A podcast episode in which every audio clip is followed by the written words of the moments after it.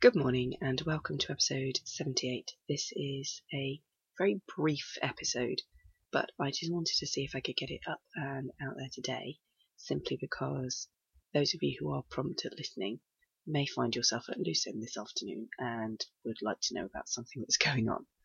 Um, today is Saturday, the 9th of November, and it is this afternoon the first of three drop in centres at the Manchester Museum on Oxford Road for people to take part in crocheting um, part of their hyperbolic crochet reef.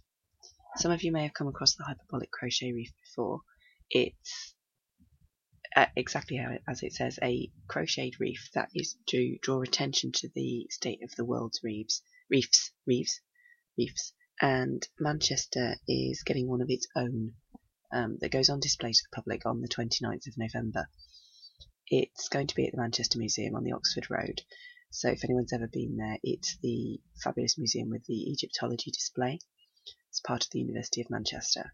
And what they've done is they are having three drop-in centres, one this afternoon, Saturday the 9th of November, one on Sunday the 17th of November and one on Sunday the 1st of December to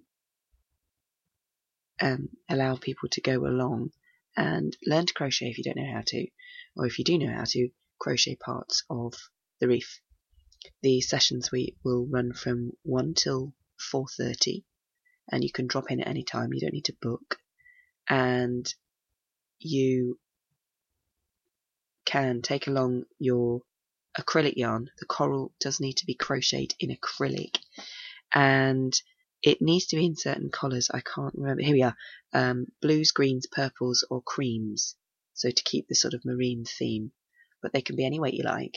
They don't have to be um, Aran weight. They could be DK weight. They could be anything.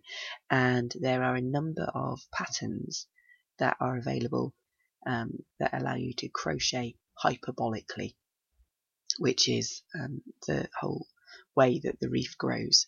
So, you know, you would start, you would crochet a simple shape, and then in the next round, you would crochet to a particular pattern. So you might crochet two and then increase, crochet two and then increase. So it grows in a, a particularly mathematical way. Um, it's actually really pleasing stuff to play around with. And um, although I'm not there this weekend because I'm down in Oxfordshire, I can't wait until um, next Sunday when I drop in because I really do fancy having a go at uh, crocheting part of the reef.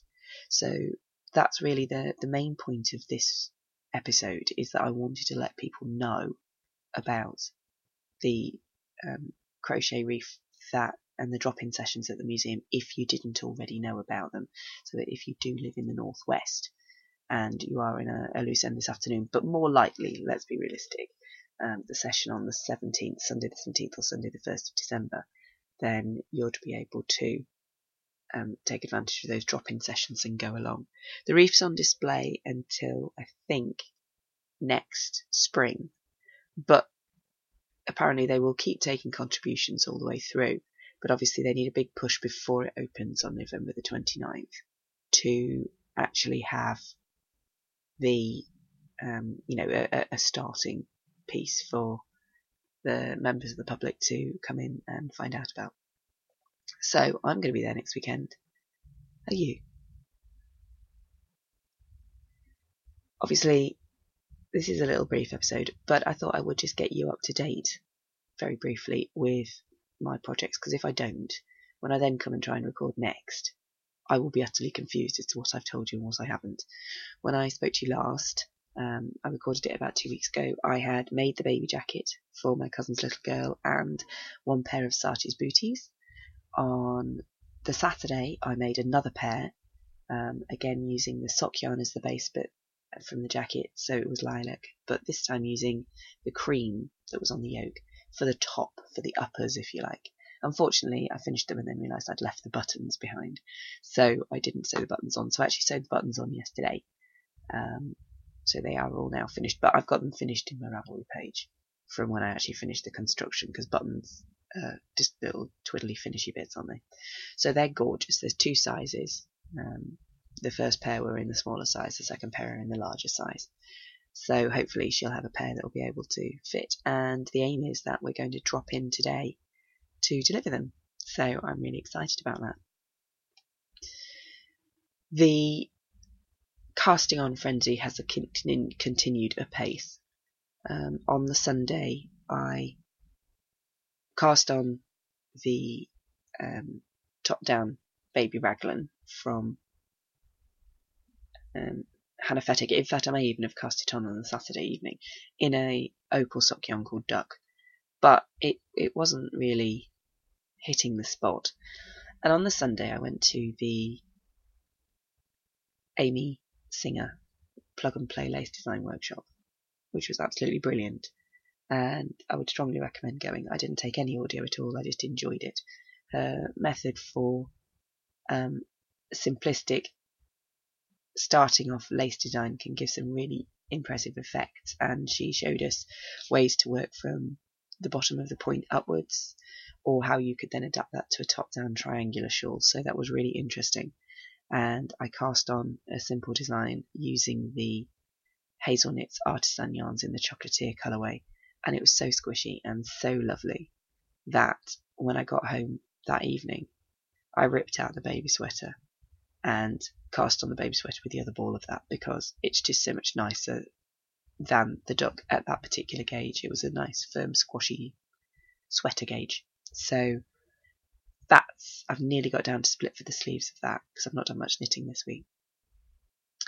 And then last weekend, last Friday, no, last Saturday, in fact, I cast on the first clue for the Woolly Wormhead Mystery Hat Along for 2013. So I'm very excited about that. I won't give you too much away apart from the fact that I'm using Fyberspates Vivacious DK, which I bought at Purlescence um, when I was there for the Amy Singer workshop. The yarn is gloriously squishy. The hat itself has elements of some of her other hats that I've been really intrigued by. I'm not going to say any more in case you're doing it or want to do it and haven't started yet. Um, but I have completed the first clue and I'm waiting for the second clue to come out today. Um, so it's all very exciting. So I'm doing it in a lovely purple. Uh, it's called La- Lavender Haze from the Fyberspates um, Vivacious DK and it's gorgeous. So I've not done a, a mystery knit along with woolly wormhead before, but I haven't met a woolly wormhead hat that I don't like. So I can't go wrong, can I? Really can't. So that's it really for a very brief episode. Um, but I wanted to get you up to date with what I was doing, and I wanted to let you know about the crochet reef. Next episode, I've got something a little different for you. And as soon as I've finished editing it, I'll get it up. Remember, I love to hear from my listeners. We have an, uh, a Ravelry group. It's not massively active, and that's probably my fault because I'm so shattered. But please go over and initiate some chat. I'd love to hear from you. Drop me an email at yarnsfromtheplane at googlemail.com. Tweet me. That's probably the way, the most likely response you're going to get to anything at the minute. Um, I'm Tales from Pain, Plane on Twitter. And uh, just, you know, make yourself heard. Okay? So until next time, take care. Bye.